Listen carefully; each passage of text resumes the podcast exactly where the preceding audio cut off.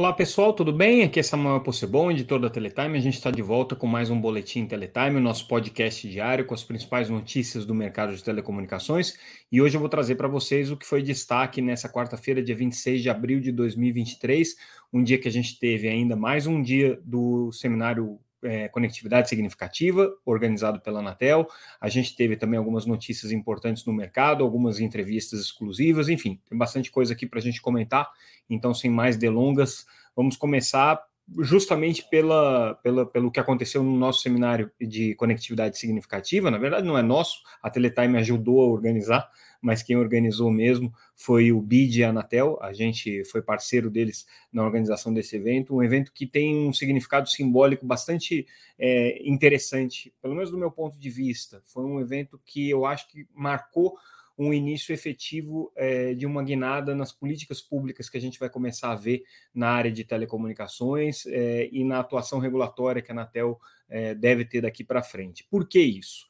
O que ficou muito evidente durante o, o seminário é que a, a prática das políticas públicas de telecomunicações, que até então vinha sendo o de levar o acesso pelo simples acesso, de levar a conectividade pelo simples, pela simples conectividade, já não é mais suficiente no, nos tempos atuais. Né? Hoje a gente está falando é, de levar uma conectividade, mas que seja uma conectividade é, plena no sentido de possibilitar é, ao cidadão o exercício da cidadania, o exercício dos seus direitos, o exercício é, da sua possibilidade de inclusão econômica e é, o exercício da informação, enfim, né, tudo aquilo que a conectividade pode trazer de efetivo. Né. Isso foi muito discutido no evento, muito enfatizado pelas autoridades, pelos conselheiros da Anatel, pelos é, representantes do governo, do Ministério das Comunicações, Ministério da Educação, Ministério da Saúde é, todos os participantes trouxeram essa mensagem e isso foi corroborado é, nas falas das autoridades, ministro das Comunicações indo nesse sentido, é, o presidente da Anatel, Carlos Baigorre, também. E aí, hoje, é, na participação é, do, do secretário de Telecomunicações do Ministério, é, o Maximiliano Martinhão, ele repetiu uma coisa que ele já tinha dito em alguns momentos, é, que era a intenção do governo de trabalhar num é, plano nacional de é, inclusão digital, mas ele deu alguns detalhes. Então, ficou muito claro que esse plano nacional de inclusão digital, que é um, um projeto que está em elaboração pelo Ministério e que deve ser publicado em breve, Vai ser uma política pública, né? Eh, como todo plano nacional, ele traz aí um componente de uma diretriz política pública, portanto, ele vai direcionar as ações da Anatel.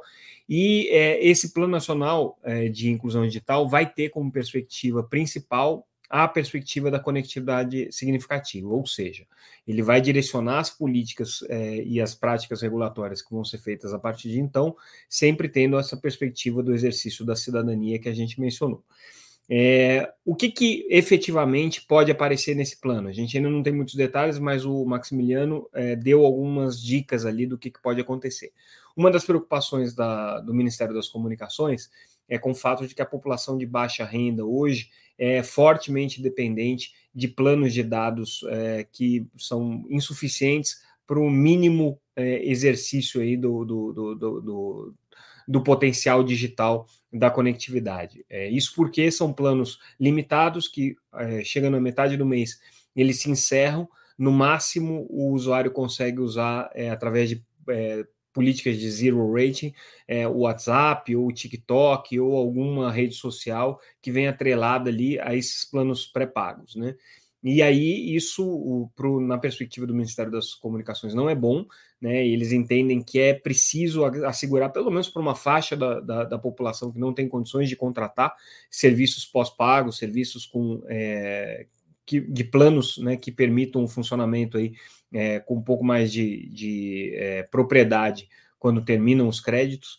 É, ele, ele considera que é preciso rever isso. Então, esse é um aspecto que deve aparecer aí, talvez é, alguma, algum direcionamento no sentido de não mais permitir é, esse tipo de plano que é, termina no meio do mês e aí você só tem acesso é, aos dados é, no modelo de zero rate. Talvez tenha alguma coisa incentivando esses planos para que eles possam pelo menos dar conta aí do uso básico da, do, do, cidadão. É, é uma questão importante para a gente entender porque afinal de contas, né, os planos de dados que são comercializados, seja para baixa renda ou para alta renda, são sempre comercializados, né? Não existe hoje, o governo não tem nenhuma política de subsídio de acesso, né? Subsídio é, do, do, do é, serviço propriamente dito. Então pode ser que venha alguma novidade nesse sentido aí. Outro ponto que ele destacou é você já trazer políticas públicas combinadas com o uso final que vai ser dado. Então, em educação, muita coisa nesse sentido. É, também o Ministério das Comunicações deixou claro que está já começando a articular algumas coisas com o Ministério da Saúde, principalmente porque é, existe a perspectiva de você conectar é, as UBSs, né, as unidades básicas de saúde, a partir da conectividade que já está sendo levada é, para as escolas, porque segundo o mapeamento que foi feito, inclusive com base nos dados do BID, né, é, boa parte das escolas hoje, é, são 8 mil escolas, perdão, 8 mil UBS, unidades básicas de saúde, que não têm conectividade, mas ficam a um raio de 500 metros de escolas que podem ser facilmente conectadas. Então, é, existiria aí a possibilidade de, a partir dessa capilaridade para chegar nas escolas, você ampliasse isso para chegar nas unidades de saúde. Enfim, políticas que estão sendo colocadas aí. A, a coordenadora de é, tecnologia de inclusão é, digital do Ministério da Educação, a Ana Dalfabro, ela colocou um, um, aspecto importante, ela chamou atenção para o grande desafio que o Ministério da Educação tem, que é conectar dentro da escola, montar as redes Wi-Fi dentro da escola, isso é um grande problema que eles têm. O problema, obviamente, de você conseguir manter o serviço funcionando. E ela levantou um, uma possibilidade bem interessante, que é, é, das operadoras começarem a oferecer o FWA, né, o acesso fixo através da rede de 5G, para as escolas, porque isso você é, permitiria esse trabalho que é complexo de cabeamento dentro das estruturas escolares, dentro dos, dos prédios, né, é, ser feito é, a partir da rede de 5G e não necessariamente é, a, partir da rede de Wi-Fi. Aliás, eu falei cabeamento, mas não, não faz sentido falar cabeamento em rede Wi-Fi. Então, eu quis me referir à cobertura, né? A cobertura dentro dos prédios. Então, fazer essa cobertura, em vez, em vez de usar a rede Wi-Fi, usar é, a rede de 5G com acesso FWA. E aí, na conclusão do evento, do é, seminário de conectividade, conectividade significativa, o Baigorre também pontuou aquilo que ele já tinha colocado, o Baigorre, presidente da Anatel, é, sobre a necessidade da agência mudar a forma de pensar é, a sua ação regulatória, mudar a forma de é, cobrar né, a, a, atuação das empresas com relação à conectividade e sair só da, da, da questão do acesso, indo também para a questão, para a camada de, de conteúdos e aplicações que precisam ser feitas. É, o Baigorre ele está numa campanha também para abrir um pouco mais a, a, a agência, oxigenar, o que é importante porque a gente comentou ontem, né? Ele está buscando qualificar a Anatel para ser a reguladora do ecossistema digital. É um debate que está acontecendo dentro do governo, tem outros atores do governo que não querem que seja a Anatel, é, outros atores aí que apoiam o governo que também não querem que seja a Anatel, mas o Baigorre tem pontuado que a Anatel é a agência mais bem preparada hoje para assumir essa função, que é uma função que vai ser necessária, né? A gente está vendo aí a tramitação do PL das fake news e outros outras questões que envolvem a regulação de internet. É, e aí, para que ela possa se qualificar né, e, e, conseguir vencer, inclusive, as resistências que existem é, à própria Anatel, o que o Baigorre está querendo é que ela consiga é, ter um pouco mais de permeabilidade e diálogo com setores é, da sociedade, principalmente a sociedade é, civil não empresarial, que hoje não tem tanto acesso assim. Então, o fortalecimento do conselho consultivo é um dos caminhos aqui que o Baigorre está eh, é, buscando né, para essa, essas mudanças aqui no, no, na forma como a Anatel é, efetivamente trabalha. Né? É, agora, a Anatel ela precisa se transformar, e aí o conselheiro Arthur Coimbra, que participou desse, desse evento, desse encontro, é, também pontuou aqui no, no, encerramento que a Anatel ela precisa agora fazer a transição né, é, da sua fase é, telefonia fixa, que foi a fase que caracterizou a agência aí desde os, desde os seus primórdios, né, há 25 anos, 26 anos quase, é, para entrar na fase do, dos conteúdos e das aplicações. Esse é o grande desafio que a Anatel tem, bem ponderado aqui pelo conselheiro da agência Arthur Coimbra. Bom, como é, a gente mencionou, né, toda essa discussão sobre o novo papel da Anatel, o que vai ser a Anatel, está é, diretamente relacionado à, ao PL das fake news. é, que é o projeto de lei hoje mais importante quando a gente fala da discussão sobre a regulação de plataformas. Né? E aí é, a gente teve acesso a, a, a versão do projeto que agora está sendo é, preparada para votação, né? A urgência já foi aprovada e agora o projeto vai, vai para votação possivelmente na próxima semana.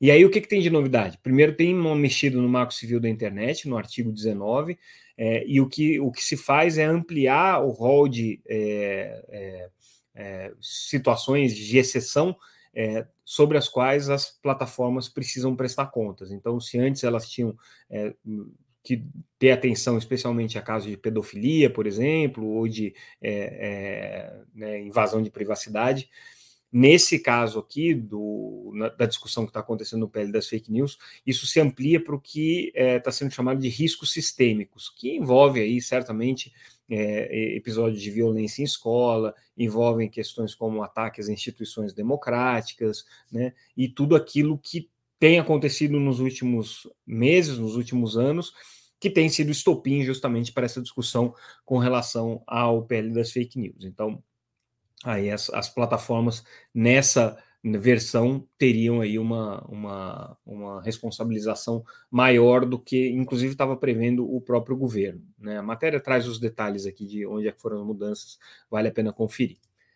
É, aí a gente traz uma matéria também bem interessante com relação a, na verdade, a infraestrutura do Brasil é, de, de fibra ótica. Né? A gente tem colocado aí nos últimos nos últimos anos, né, no nosso noticiário, o imenso crescimento do mercado de fibra ótica e até recentemente tinha-se aí já um número mágico, né, de que você tinha é, quase 4.700 municípios com fibra ótica, o que faria com que o mercado de fibra no Brasil, o mercado de banda larga por fibra, é, já tivesse aí superando né, é, a casa aí dos, dos é, 80% é, de, de cobertura.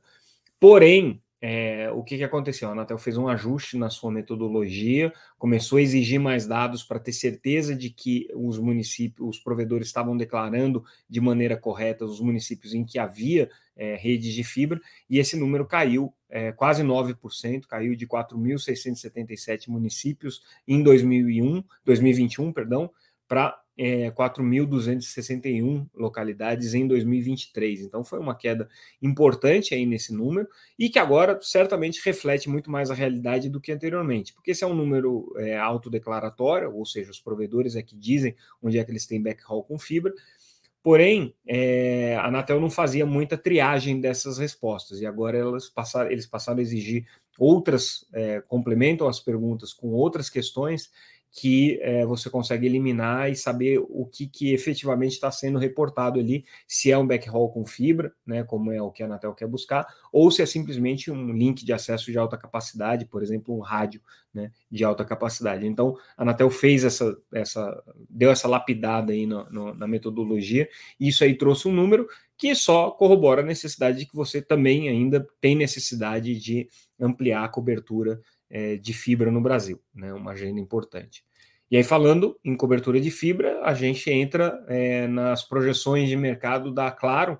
É, a Claro divulgou o balanço ontem para o Brasil, hoje saiu, é, é os, saíram os números para a América Latina, América Móvel, né, que é a controladora da Claro, e aí na entrevista é, dada é, pelo, pelo presidente da, da América Móvel, é, para comentar a América Latina inteira, mas ele trouxe alguns dados para o Brasil, e aí especificamente o dado relevante que ele coloca é a projeção de que a Claro vai chegar no final desse ano, é, 2023, com 11,1 milhões de casas passadas com fibra ótica. Né? Lembrando que a, a, Claro tem uma rede que é muito maior do que isso, né? uma rede é, gigantesca, porém, até então era uma rede baseada em, na tecnologia HFC, na tecnologia de, de é, rede de TV a cabo, que era o suficiente para, claro, poder oferecer os planos de banda larga, oferecer o serviço de televisão e oferecer o plano de, de telefonia. Tudo isso pela rede HFC, antiga rede de TV a cabo. Só que hoje é, a empresa tem um direcionamento estratégico no sentido de substituir a tecnologia e ir para a fibra. Ela está fazendo isso num ritmo muito intenso, tem sido é, um crescimento bastante expressivo. Né? É, no, no, final, no, no, no começo do, do ano, quando saíram os números de 2022, a empresa tinha dado um número de cobertura aí de 9,5 milhões de domicílios já com a rede de fibra, e agora, pelo que a gente está vendo, né, é, o número está se aproximando já aí dos 10 milhões para chegar em 11,1 milhões de casas passadas com rede de fibra até o final do ano. Isso muda muito a lógica do negócio da Claro. Ela começa a oferecer planos de dados com é, maior velocidade, ela começa a substituir a oferta de TV por assinatura pela oferta do serviço é, de streaming, né, o Claro TV+. É, então, muita coisa começa a mudar dentro da estratégia empresarial da Claro com essa substituição da rede que está acontecendo. A Claro é, tem feito isso de uma maneira bem paulatina, bem cuidadosa, né, fazendo as quebras dos nós da rede HFC, né, as, as, os nós de fibra ótica, e aí, à medida que é, vai sendo necessário, eles vão avançando com a rede de fibra para dentro da casa dos consumidores. Por enquanto, ainda estão batendo muito aí nas, na, nas calçadas né, e nos, nos condomínios, mas é, esse, esses acessos por fibra logo, logo vão começar a aparecer aí na, na, na, casa das pessoas. Né? Já tem, né, a Claro já tem uma quantidade significativa de, de clientes de banda larga em fibra, né? hoje é, já se aproxima aí de um milhão de clientes em fibra, mas o que é pouco, né, comparado com, com todos os uh, serviços de banda larga que a empresa tem. Ela tem 8,7 milhões de clientes de banda larga, é a maior provedora de banda larga, indiscutivelmente. Com fibra ótica, só 940 mil, como eu disse, chegando aí perto do, do, do 1 milhão.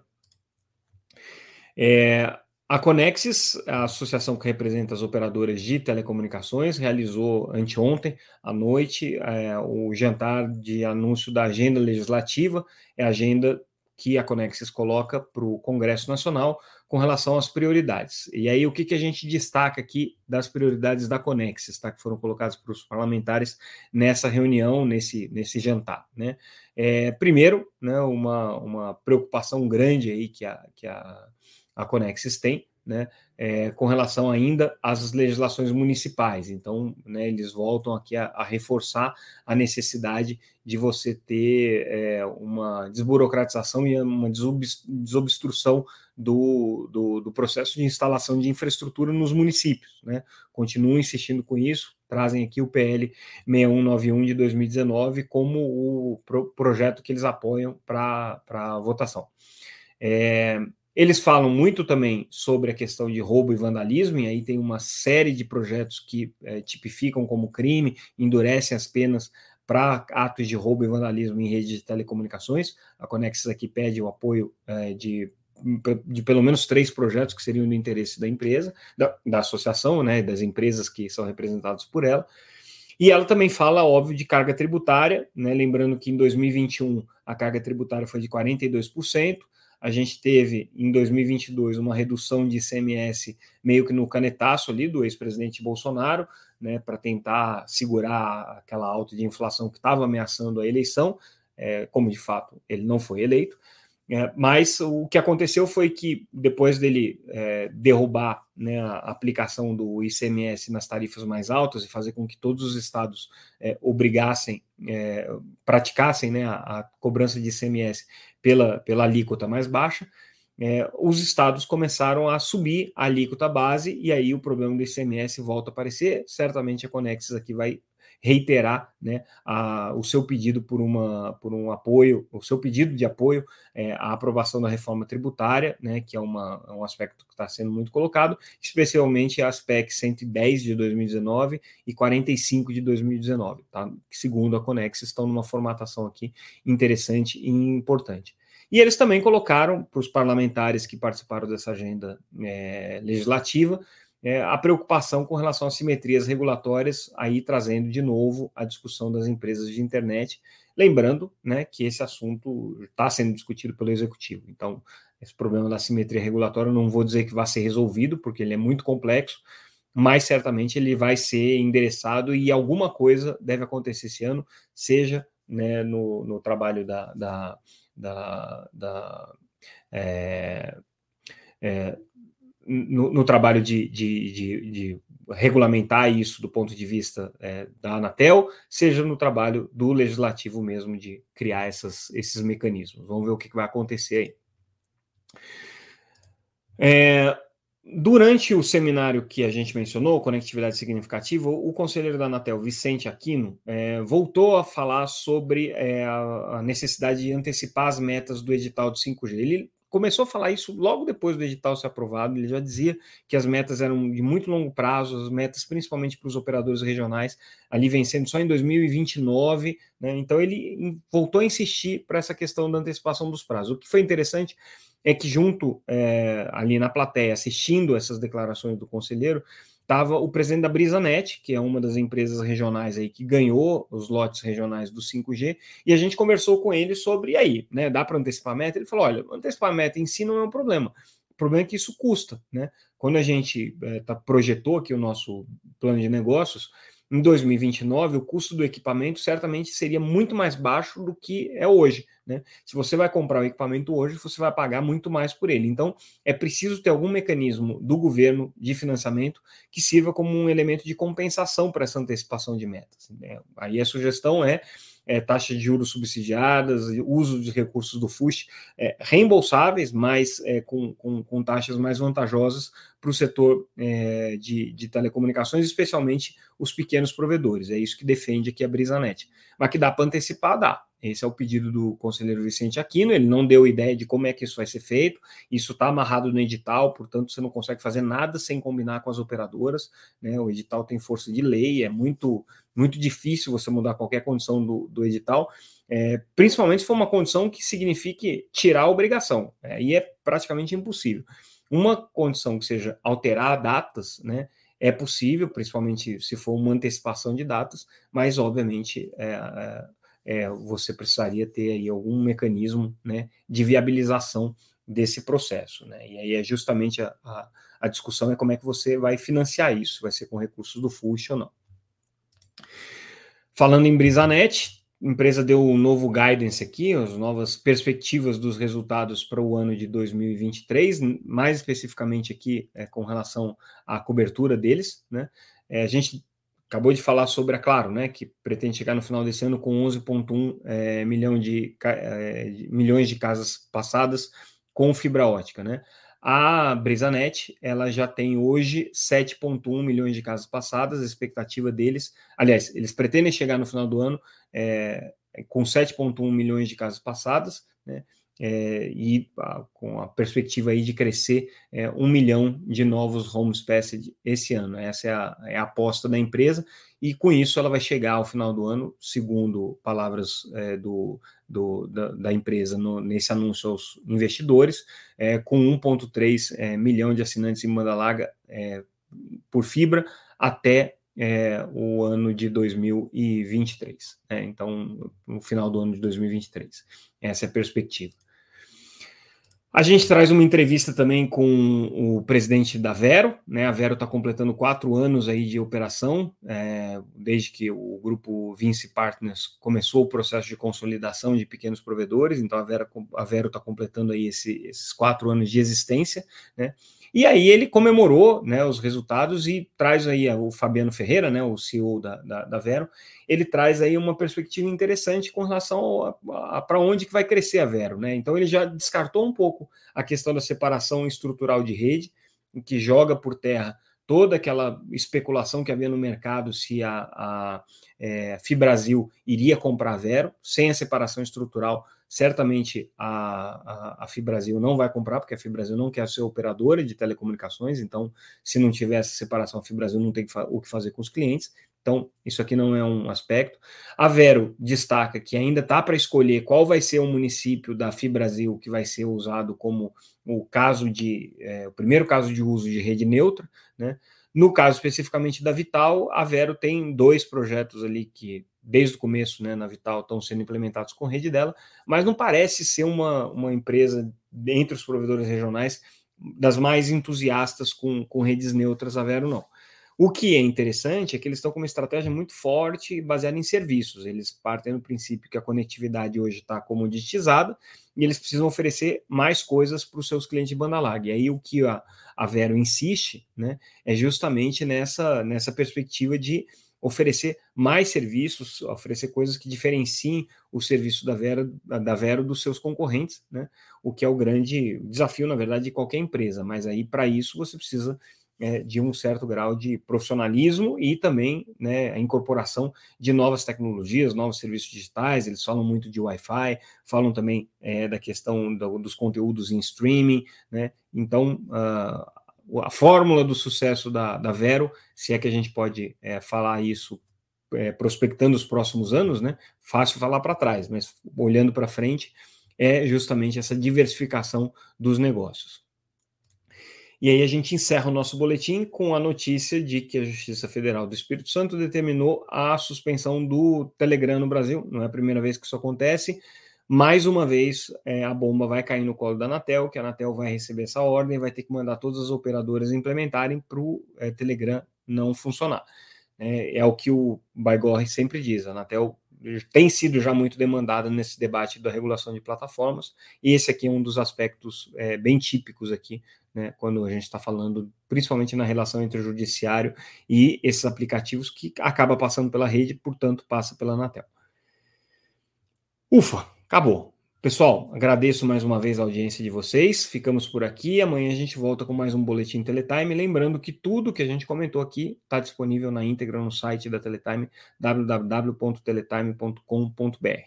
É, espero ter sido claro né, nas explicações. Se não fui, é pelo adiantado da hora, são quase duas da manhã, depois de um dia inteiro de trabalho. Então, às vezes, o, o, cérebro dá um certo tilt nesse horário. Mas a gente está é, tá aqui gravando o podcast de qualquer maneira porque consideramos importante esse trabalho. A nossa audiência está cada vez maior é, e eu, como sempre, agradeço a atenção, o carinho de vocês. Vamos manter aqui o nosso projeto vivo enquanto eu aguentar. É um projeto movido a sangue por enquanto, mas é, que eu faço com muito prazer. Amanhã a gente volta, pessoal. Obrigado mais uma vez. Tchau, tchau.